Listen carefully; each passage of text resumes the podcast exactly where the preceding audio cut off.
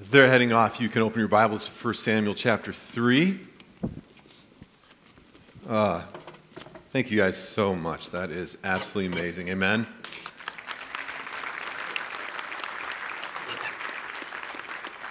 Would love to go for an hour more, but we are in uh, the middle of a year long series where we're trying to get through the whole Bible, calling it the Wayfinding series. And if you um, are able to, buy a Wayfinding Bible. If you can't, let us know, and we'd love to give you a Bible. And uh, we're trying from Genesis 1 to the end of the Bible to get a big picture of God's story. And uh, it is cool to hear testimonies of how God is at work because what we believe is the story that we see in Scripture, the story of Jesus Christ, touches personal lives, right? That actually does something in us. And so we thank you all so much for singing of that and sharing your stories around that. I remember. Uh, when I was up in the city, living up in the cities, we uh, had a small group on Sunday nights after our service of young men in their 20s who had come, uh, become sober and found Christ in more traditional recovery systems. And uh, I remember asking Tyler, a young guy that I'd mentored for a long time, uh, what he thought of Minnesota Adult and Teen Challenge. And uh, Tyler's story was a pretty common story where he had been through the uh, um, retreat centers two, three, four times until he finally got uh, sober. And he said, Minnesota Adult and Teen Challenge is absolutely amazing. So when you spend 13 months intentionally going about your sobriety, it's a beautiful thing, especially because it's centered in Christ. And I think that says something to us in our spiritual journeys, right? I think we have a lot to learn from what um, the intentionality of what you all are going through, I think, is what all of us are called to in our spiritual journey. So, 1 Samuel chapter 3, and uh, we are in a very, very familiar story. This story you probably heard growing up, and it's the story of God speaking to Samuel. So, I want to start with this question. And for some of you, it'll be uncomfortable. For some of you, you, you will love it. Does God still speak to us today? Does God still speak to us today? And for a lot of us, it's an easy yes, right?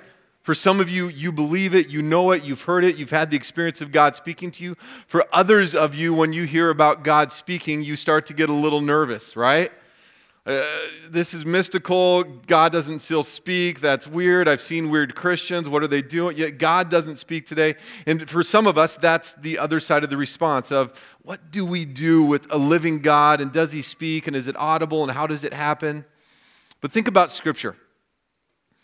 He conversed with Adam in the garden, actually talked with him. Told Noah to build an ark. I don't know about you, but as we've been going through some of these Old Testament stories, often I think, can't God just sort of speak to me through a burning bush and tell me exactly what to do tomorrow? It'd be nice. But he spoke again and again. Spoke to Moses in the burning bush. He promised Abraham that he'd have a son. Spoke to Paul on the road to Damascus. And our wrestling, I think, for many of us is does God still speak? And how do I make room? How do I listen? How can I be fully present when God does actually speak? Because if we go to the beginning of the story, Genesis 1 through 3, God spoke things into existence. The original intent of the garden was God walking with his creation and actually talking to them, having conversation with them. And I would dare say that probably everybody in this room, if we are 100% honest, we want to talk to God, right? It's probably why some of you came here this morning. Maybe you've been away from church for a long time. We're heading into a new year, and you're thinking, I, I sort of want to hear from this living God. What would that look like? We're going to read down through 1 Samuel chapter 3. And let me give you a little background real quickly.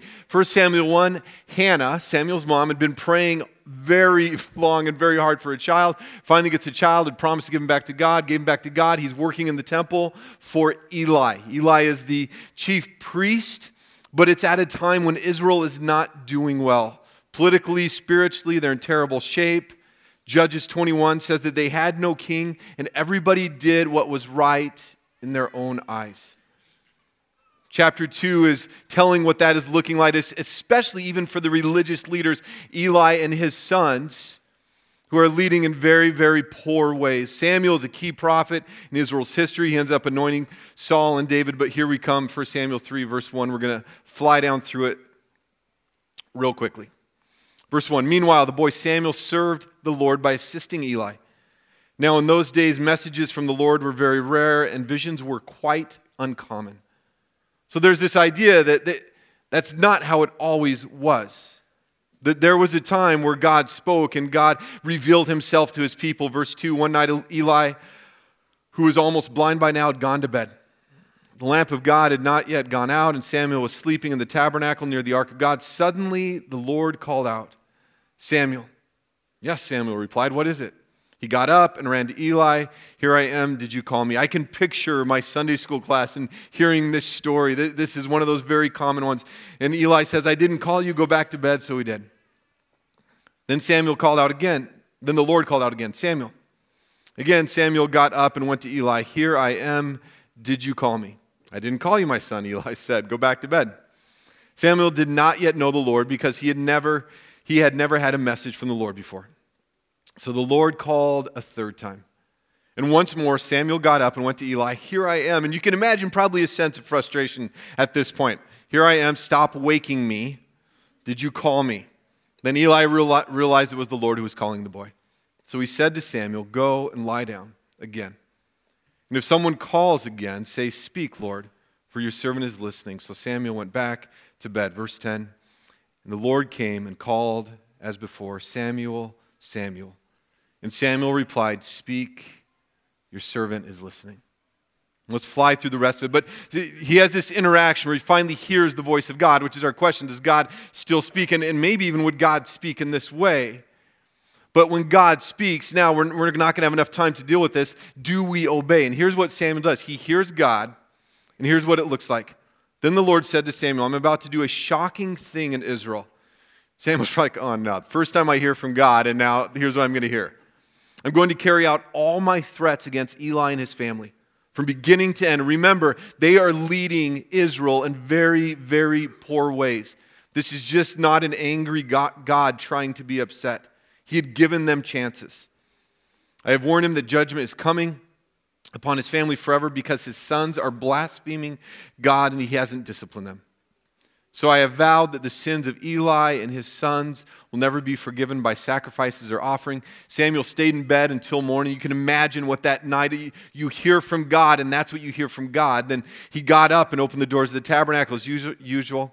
He was afraid to tell Eli what the Lord had said to him, but Eli called out to him, Samuel, my son, here I am. Samuel replied, What did the Lord say to you?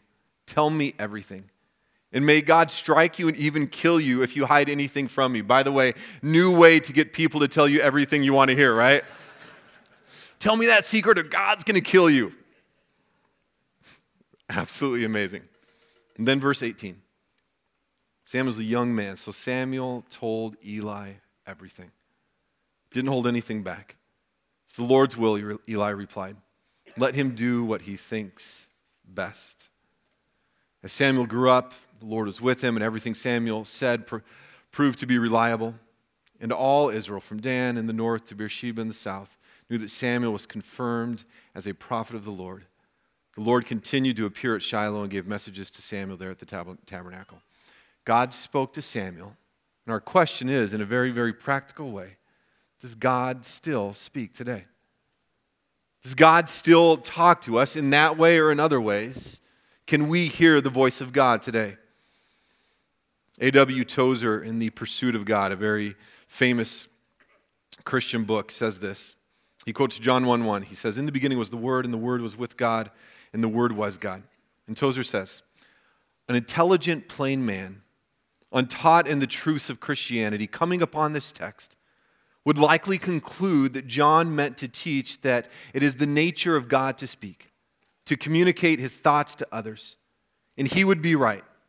A word is a medium by which thoughts are expressed. And the application of the term to the eternal Son leads us to believe that self expression is inherent in the Godhead. That God is forever seeking to speak himself out to creation. The whole Bible supports this idea. God is speaking. Not God spoke, but God is speaking. He is, by his nature, continuously articulate. He fills the world with his speaking voice. And I would affirm and echo that, that I think the narrative of Scripture and the intent of the heart of God is actually to speak to us, for us to hear him. And I think verse 10 of 1 Samuel 3 gives us an insight into how we begin to be present.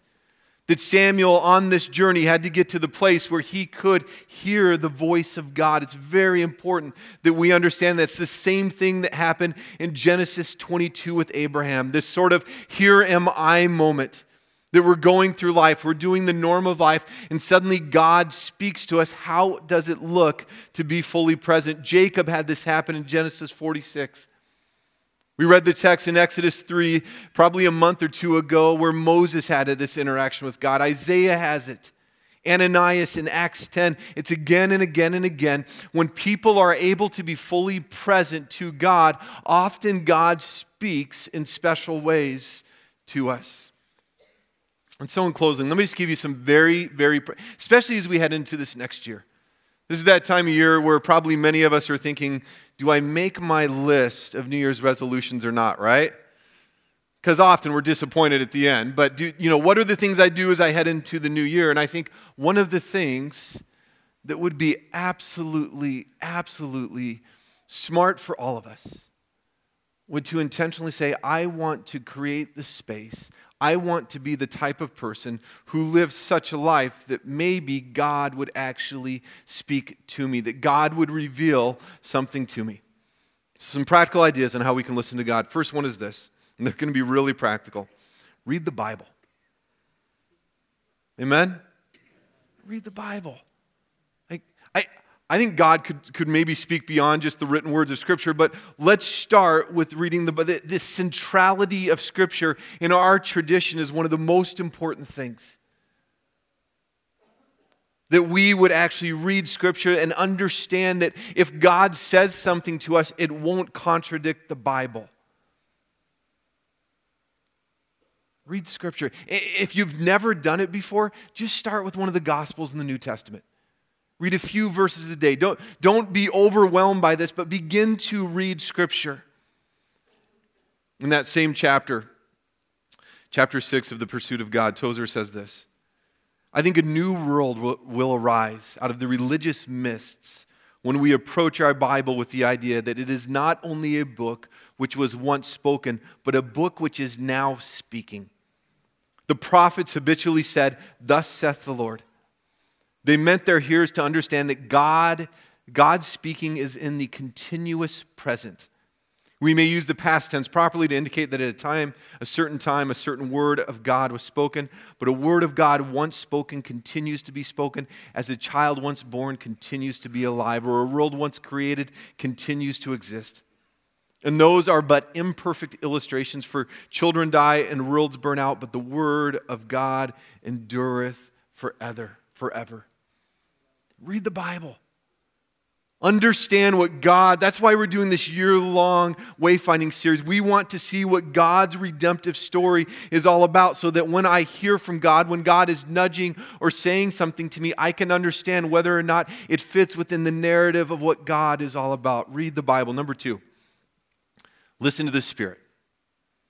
Listen to the Spirit understand God's narrative. And the next thing is listen to the Holy Spirit. If you look at Scripture, some of the words in the Holy Spirit, by the way, for, for those of you who are new to the whole Jesus deal, the Christian deal, when you choose to follow Jesus Christ, when you put your faith in Jesus Christ, understanding that He died for your sins, when you turn from your sins, put your faith in Him, trust Him, follow Him, choose Jesus as leader, God comes to live inside of you. Yeah, it gets a little mystical here, right? God comes to live inside of you, and that's just fine. That's called the Holy Spirit, the presence of God in us. And in Scripture, some of the ways that we hear what the Holy Spirit does in us is this the Holy Spirit guides, the Holy Spirit counsels, the Holy Spirit convicts, the Holy Spirit teaches us. God is present and alive in anyone who chooses to follow Jesus Christ, and we need to be sensitive to that. Ephesians 5 says, Don't be drunk with wine, but be what? Filled with the Spirit. Which is in the tense of this continuous, ongoing choosing to let the presence of God be the thing that actually leads and speaks through me. Listen to the Spirit. Third one is this read the Bible, listen to the Spirit. Third, continually pray. Continually pray. Prayer, in its most simple definition, is listening and talking to God. Listening and talking to God. How many of you are good at talking to God? It's an awkward question in church, right? but some of it, you know, some of us sort of, my, my wife tells me about one of her running partners who they'll be running along talking about life and something will come up that needs prayer. And this running partner, literally, as they're running along, just starts praying to God. Like some of us just get it, this idea of talking to God. The majority of us struggle with the other side of it, which is listening. Listening to God. That sometimes prayer should be you sitting there not saying something to God, but listening, believing that God could actually and might actually and would say something to you. I love that passage in Philippians 4. Don't worry about anything. Instead, pray about everything. God wants to talk to you, friends. God wants to talk to you, and God wants you to talk to Him. But to begin this journey where your relationship with God is understanding that there is a loving God who actually wants to converse and hear from you. Read the Bible, listen to the Holy Spirit, continually pray. Fourth one is this, we talked about it a little bit be present. If you look through Scripture, it's, it's when somebody is finally fully present to the reality that God is there and God might want to speak, that they actually hear from God. Look for God to reveal Himself through circumstances, through open doors, through closed doors. Be present to God working in your life, to God working in the world around you. Fifth one is this expect God to guide you through others. So read the Bible, listen to the Holy Spirit, pray, be present. And the last one, expect God to guide you through others. God will use many people in your life. God will use friends and family members maybe even pastors at time, your small group. Listen to others around you. At the same time, evaluate what others are saying in light of Scripture, right? Listen to the voice of others in your life because often I, I, I strongly believe that that is often how God speaks to us. Some of the, the most profound ways that I have encountered the voice of God have been some of the most spiritual people in my life giving me insight. But always understand it in light of Scripture. For Samuel 3:10, the Lord came and called out as before, Samuel, Samuel. And Samuel replied, Speak, your servant is listening. I pray. I really do. I think some, one of the most profound and simple ways that we are hardwired is to hear from the living God, to commune with the living God. And that we would believe, and that we would be open, and that we would be present, that we would be attentive to God actually speaking to us. And then, like Samuel, when God speaks, that we would act. Let's pray. Father, we, we want to be a community. We want to be individuals who hear your voice, God. And Lord, for me, I, I believe it's, it's, it's not just because we think you are alive, which we do, but it's because we believe that you're up to something in our lives and in the world around us. We believe you are a redemptive, reconciling God, doing a work in us, doing a work in our families, doing a work in our city, our community. And to join you in that work, we need to be sensitive and attentive to your voice. Speak, Lord. In the name of the Father, and the Son, and the Holy Spirit, I pray. Amen. Friends, as you leave, we encourage you, as I said before, if God is leading you to, to give towards Minnesota Adult and Teen Challenge. Can we say thank you to them one more time?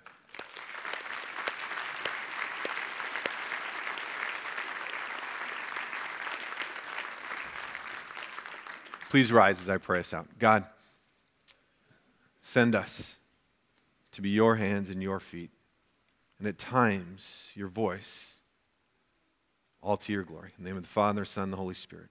Amen. Go in peace.